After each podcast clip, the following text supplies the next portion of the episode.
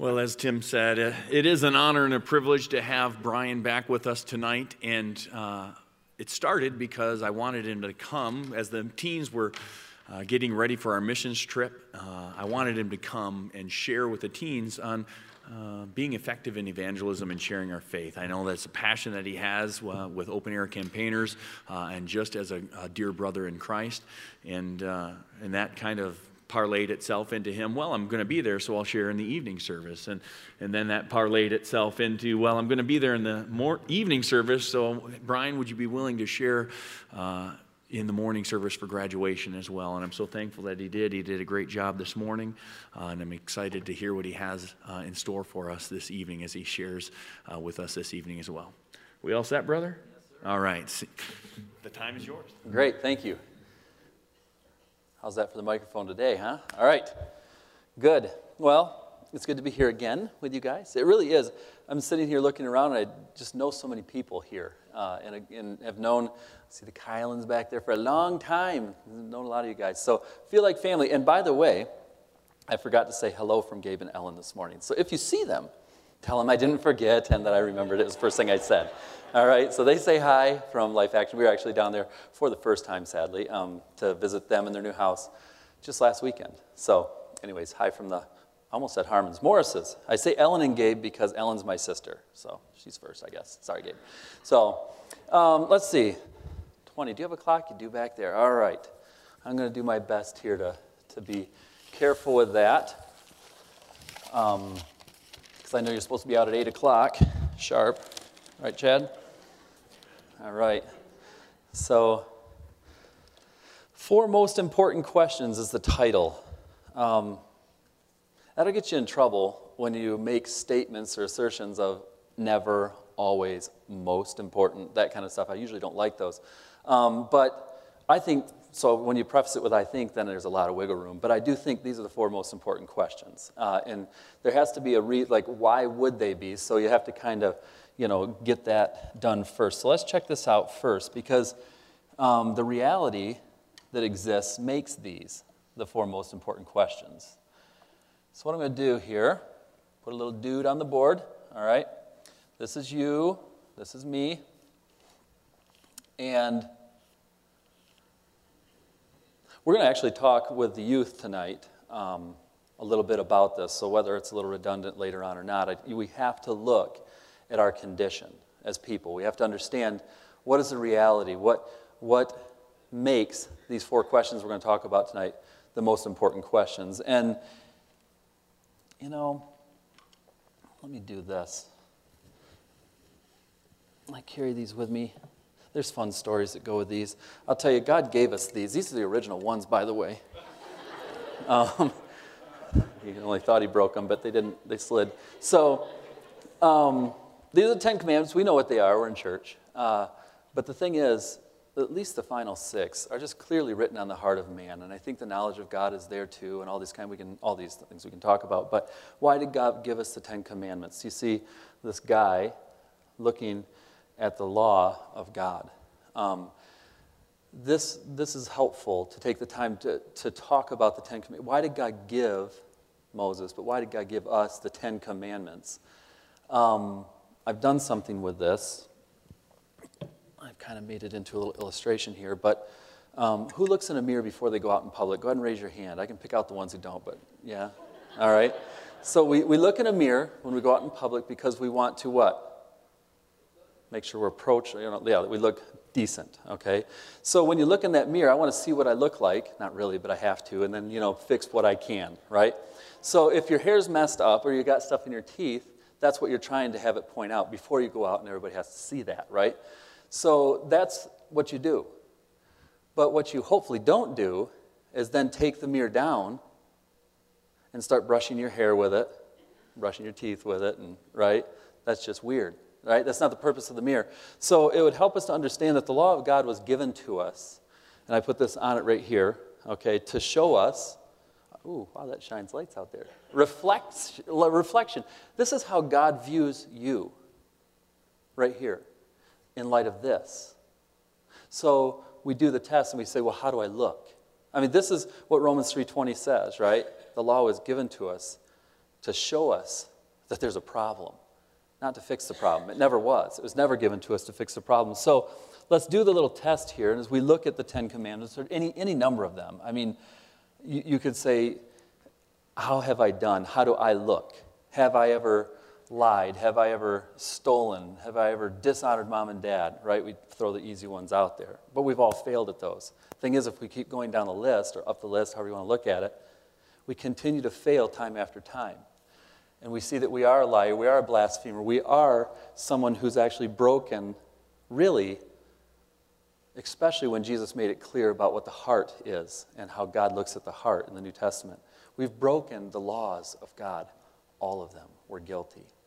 And when James says if you break one law, you're guilty of them all, it doesn't mean you've literally murdered someone with a gun or a knife or whatever. It means that if you've lied once, you're a liar. I mean, if you stole once, you're a thief. If you've broken God's law once, you're a lawbreaker. It puts you in a category that we're all in, okay? So when the Bible says that there's none righteous in Romans 3.10, not even one, it's correct.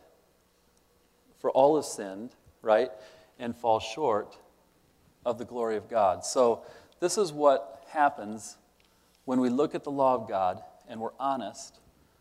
We take that test. And I love to do this in the open air with people. I wish I could tell you some of those stories.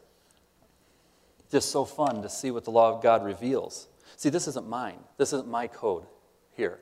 And I'm not subjecting it upon you. I'm not subjecting you to my rules. This is a much higher authority that I've subjected myself to but it is God's righteous decree. This is what He alone has the right to pass decrees like this and then judgments and things. So it puts us in a different category. It's not about you and me with different preferences. Whoa. So we see ourselves as having broken God's law. That's what sin is willing rebellion or defiance against a known right. So when we sin, we become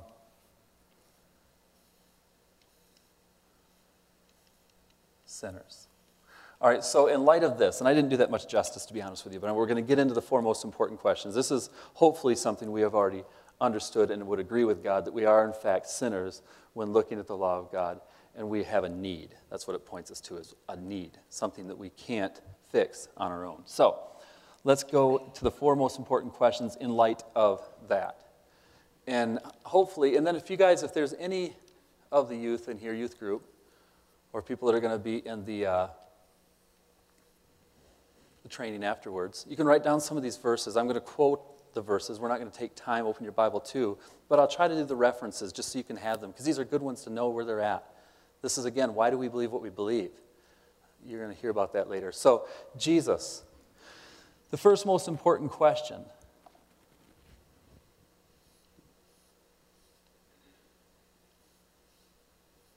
is that right there really is. Who is Jesus? Is he a spirit brother? Spirit brother, maybe, of Lucifer? Maybe he's Michael the archangel. Maybe he's a prophet. Maybe he's just a good man in history that we should learn from, a good model of what it is to be a good citizen, or whatever. Who, who, who is Jesus? Guys, as Christians define cults, this is one that they all have in common is they get the person of Jesus Christ wrong. They do. That'll put you right into the cult category. Who is Jesus Christ? Who is Jesus? And this is what I'll say, but again, what I say doesn't matter if it's not grounded in truth. But Jesus is God. He's God. Jesus is God. Don't shy away from saying that. Don't be shy to say it anywhere to anyone. And if they say, Who says? Well, angels have said, right? Miracles have spoken to that.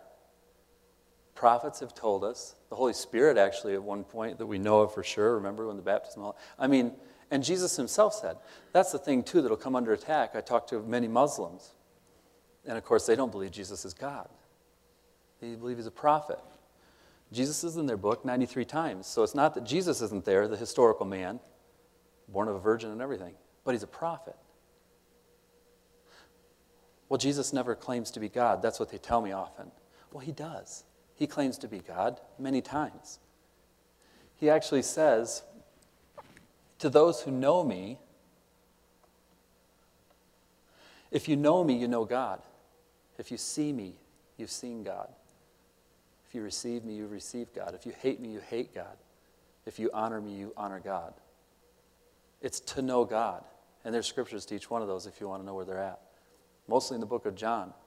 In Mark, I think it's for chapter 16, he says to his disciples, Who, so this is Jesus asking his own disciples, who do people say that I am? And they say, Well, some think you're John the Baptist, some think you're Jeremiah, some think you're another prophet. And they're still saying that today in their own way. Who do you say that I am? And Peter speaks up, You are the Christ, the Son of the living God. You're right, Peter. And you know the rest of that story. But the, see, so Jesus is God. If he's not God, guys, the rest of the story doesn't matter. We have no Savior. And all there is is bad news. The news I started off with the reality of our separation from a holy and righteous God because of our acts of rebellion against Him. End of story. There's no hope. But if Jesus is God, the rest of the story before His coming to earth and after all makes sense. Okay? So, who is Jesus Christ? He is God, Christ King. And then in Philippians 2 6, here's another good verse in the Bible that would say who he is, his deity. It says, Jesus Christ, though he is in the form of God. You just stop there. Usually we get into what he did. But this is his position.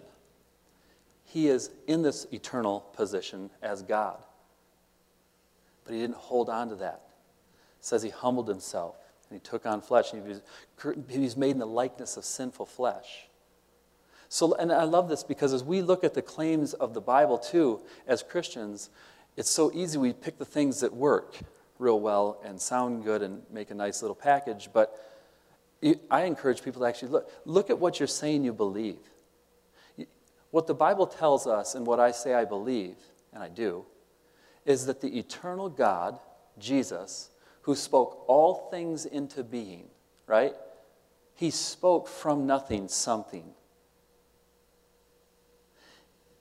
Wow, that God, this is the claim, became flesh, universe, little planet that could sustain life, people and all the other life forms and stuff, but people who were created to have a genuine relationship. And then God becomes flesh manifests himself to us on planet Earth? I mean, I think the next question is pretty obvious. I mean, if you didn't know the answer, if this is true,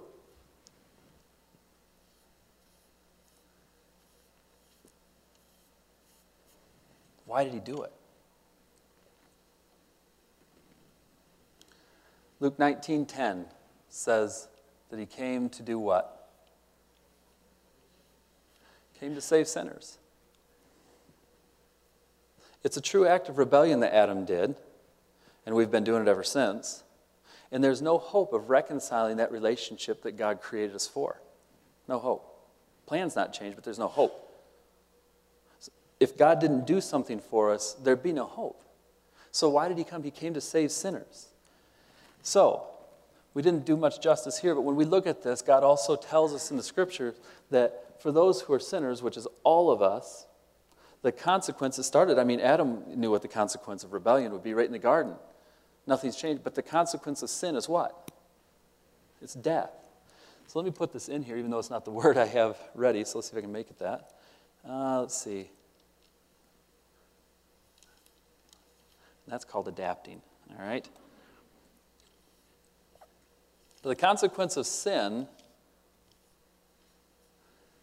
is death. So, if the creator of the universe and everything in it becomes flesh, and he does this to save sinners from the condition or the reality that they find themselves in or are in, and the consequence of sin is death, then here's the third question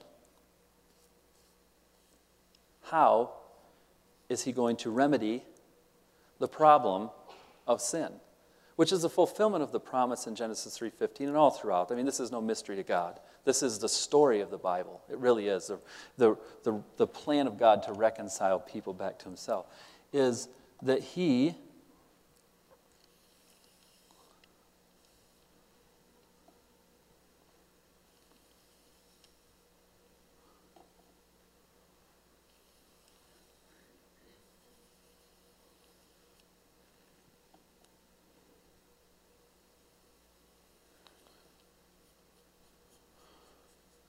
mean, if he's going to ransom us, the cost is, the, is, is, is death. That's, that's the cost. So he is going to be the substitute. The substitutionary death is what he came to do. And guys, this is the story in a nutshell because it says in Romans 5:12, it says that sin entered the world by one man, and death by sin, and death passes upon all men because all have sinned. So that's Adam's contribution. And then in verse 19 of the same chapter, Romans 5, it says, But by one man's act of righteousness, it says, the many became righteous. And that man is Jesus Christ. In 1 Peter 3:18 it says that Christ also suffered for sins once it says the righteous for the unrighteous to bring us back to God. For Christ suffered once for sins, the righteous for the unrighteous. Guys, it's so important for us to understand that you and I couldn't die for one another. We can't pay the debt that's required. So when we're sharing the gospel and we're talking about the person of Jesus Christ, don't forget the life of Christ. He lived under the law perfectly. That's what it says in Hebrews. He was tempted like we were in every way. He wasn't born and then his blood shed and he paid for the sins of the world. I mean, he, he lived under the law. He was tempted in every way as we are, yet without sin. So that he was a sufficient substitute for sinners. In 1 Peter 2:24, it says he bore our sins in his body, in his own body on the tree.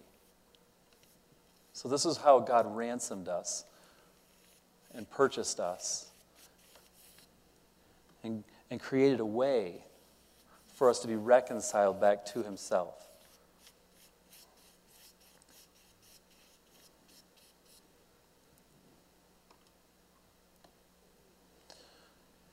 Great verse to know where it's located because I think it's one of the most concise verses in the Bible is 1 Corinthians 15, 3 and 4, about what the gospel is. Because that's what you're hearing right now is the gospel, the good news. And Paul says, hey, I'm delivering this to you guys. It's of most importance. I also received it, he said. He said how Christ died for our sins.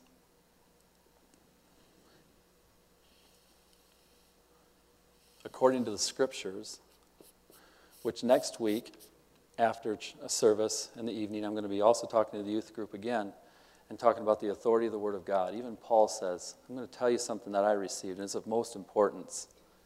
He says, Christ died for our sins according to God's Word. He's even preaching. Sidebar, but I mean, when I was at Howell High School this year, one of the messages there talking about Isaiah, man, happens to be the best preserved scroll, right, that we found in 1947, which happens to be the most quoted book in the New Testament of the Old Testament, Isaiah. But it, apart from that, it's a thousand years removed from the oldest Hebrew writings we had, and man, now we've got one that's before Christ by 200 some years maybe. And I read that when I'm talking with Jewish people on the streets. And I say, hey, let me, can I just read something? And you tell me who you think this is. And you read in, in Isaiah 53. And I've yet to talk to a Jew that's a devout Jew that doesn't think it's talking about Jesus. They say, well, that's talking about Jesus. I agree. Now, would you venture a guess on where I'm reading from? And they, they won't look at your New Testament, but they'll say, that's from your New Test, that's from your newer writings.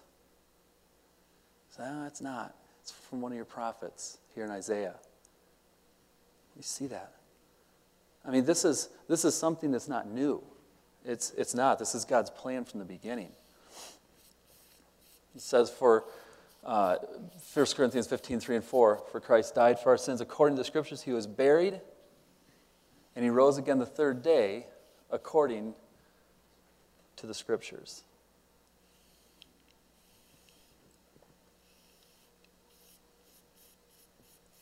So the requirement of sin is death. And it says in Hebrews 9:22 that without the shedding of blood there can be no forgiveness of sins.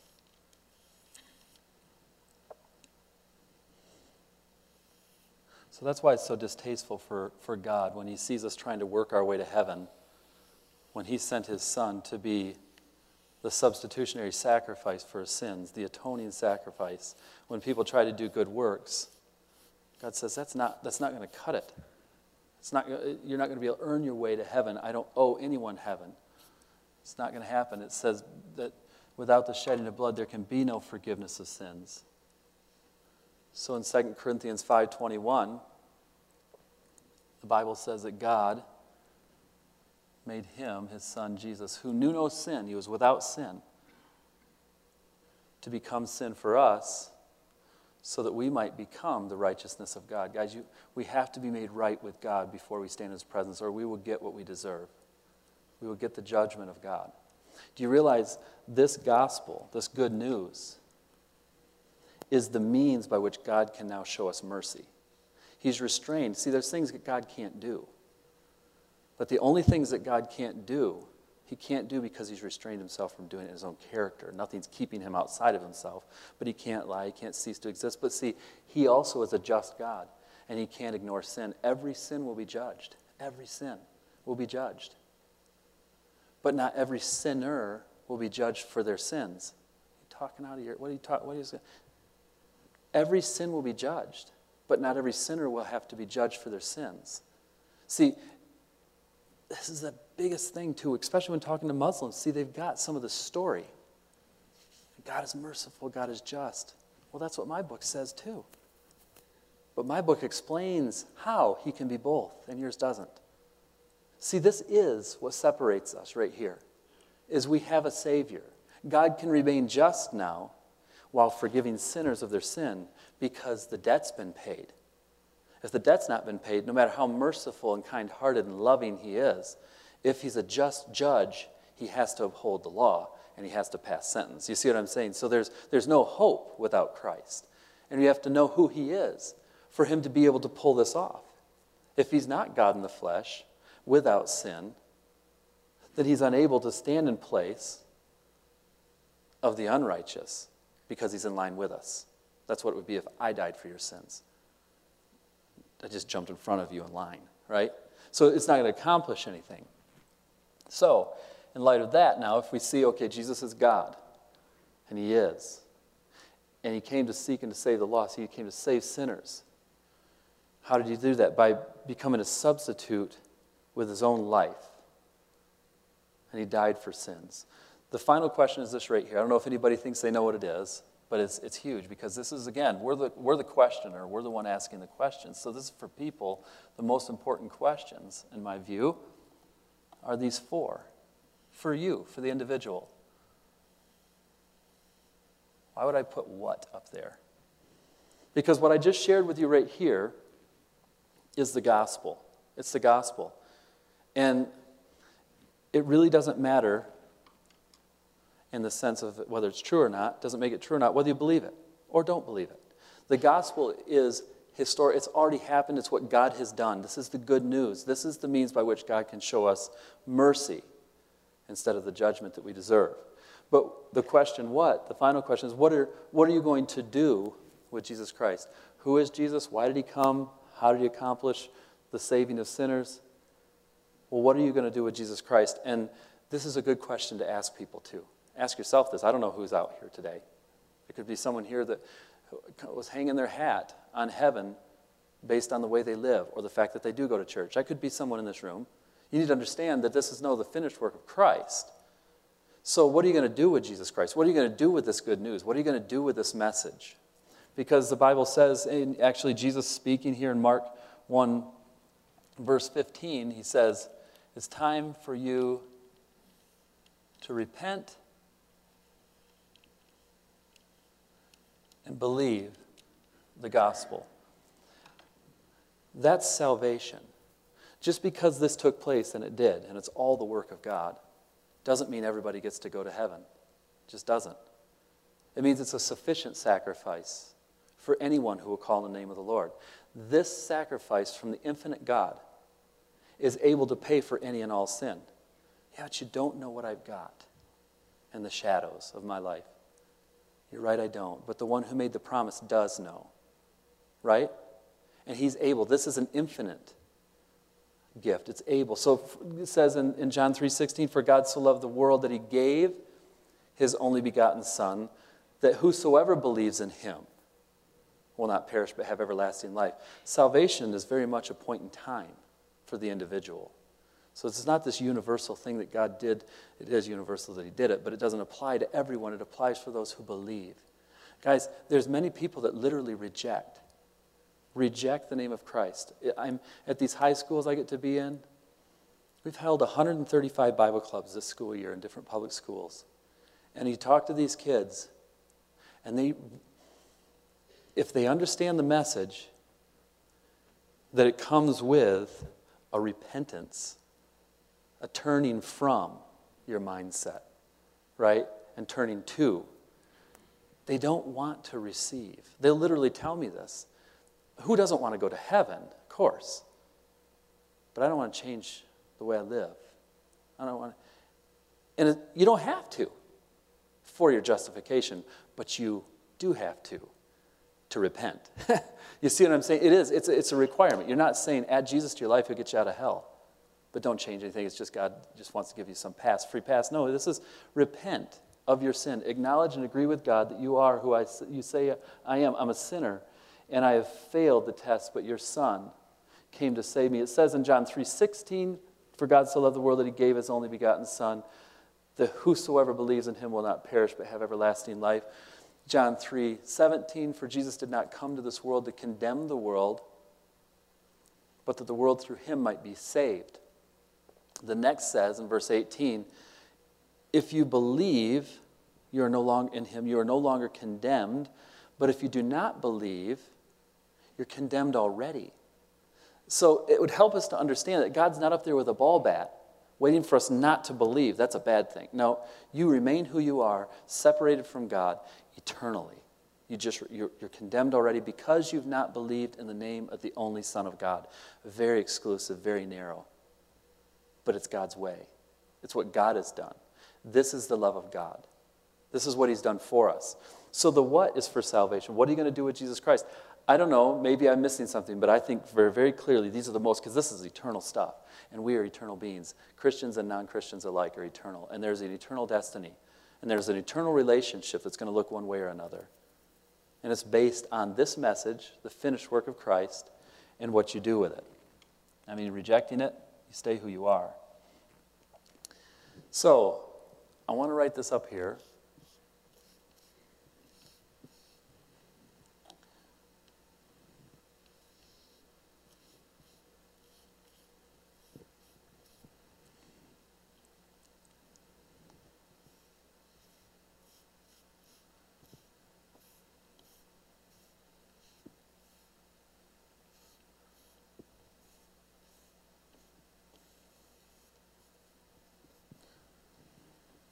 It is finished.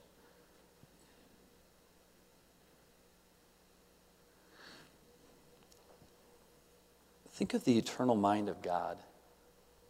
I mean, when Jesus said that, he knew what he was saying. But he came to seek and save sinners that could not save themselves. We are the sinners. We cannot save ourselves. And he says, I've lived the life under the law that's required. So I've lived a righteous life and I'm dying a sinner's death.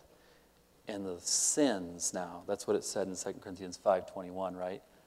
God made him who knew no sin to become sin for us, that we might become the righteousness of God. So the sins of the world are being placed on him. And he says, now we can show them mercy. Because there's been someone who's been able and willing to pay for their sins. So it says in Hebrews 10:12, but when Christ offered for all time, right, a single sacrifice for sin, he sat down at the right hand of the Father. It is finished. I want to encourage you guys, I never assume that everyone's a Christian in the room, you know. But I want you to do your own math, I guess, right now before the Lord and say, Am I one of those who have received the forgiveness of God based on the finished work of Christ? It's a good thing to ask. It's a good thing to ask. I'm telling you, we, we sometimes hang our hat on Christ plus or just us. But anything short of what Christ did for you is an error. Your hope is built on lies. You can't do it. So do that litmus test. See if you've actually responded to this message in faith in Christ alone. And then I'm going to pray, and uh, we'll, we'll be finished this evening. But if you haven't, guys, call out on the name of the Lord. You realize that the Apostle Paul, sometimes I wonder how much are we supposed to encourage people to actually make a decision you know these kinds of things this is a spirit we, of course we can't create faith and all that kind of stuff so there's, a, there's that tension but as an ambassador believers if you've been reconciled you've been given a ministry of reconciliation and paul said as an ambassador of christ i'm going to on behalf of christ plead with you says in 2 corinthians 5.20 right be reconciled to god I don't know where you're at, but I ask you just to consider that before the Lord. And if you need to submit yourself to God tonight, understanding that He will save you, then do that. Do that. And let somebody know. I mean, talk, get on, get on with it, okay? Because we, need to, we need to have each other in our lives for this. Heavenly Father, I thank you for this evening. I thank you for First Baptist here in St. John's and the ministry that is going on in these, inside the walls of this church and outside. Uh, Lord, I'm very encouraged with that, and you know I am. It's just an encouragement to see faithful people um, failing and getting back up and submitting themselves to God and the, the whole journey of what it is to be a Christian and walking together with one another and to see the fruit of, of this, this church and the ministries that are coming out of it. And Lord, I just thank you for them. Lord, I pray. Um, that if there's anyone in this room that's an unbeliever or has not yet repented and believed in the gospel for the forgiveness of their sins, that this would be the night. Lord, this is a work of the Holy Spirit, and I pray that you would just convict them and make them miserable in their sin because there's no way else to get out from underneath the guilt until they submit to you. Lord, if, and I assume the majority here, Lord, it's just as we we have this as part of our testimony. We know the time, whether the exact day or not, but we know that we are part of the family of God blood bought by your Son. Lord, I pray this would encourage us and, and give us energy and a desire to go out in confidence because we know we're confidently standing in the truth of what can set people free from the bondage of sin and death, ultimately, Lord, and separation from you. I pray that we would have a heart for the lost as you have. And that we would just go out there with this message, armed with truth and compassion, and share the gospel with lost people. In Jesus' name we pray. Amen. Thank you, guys.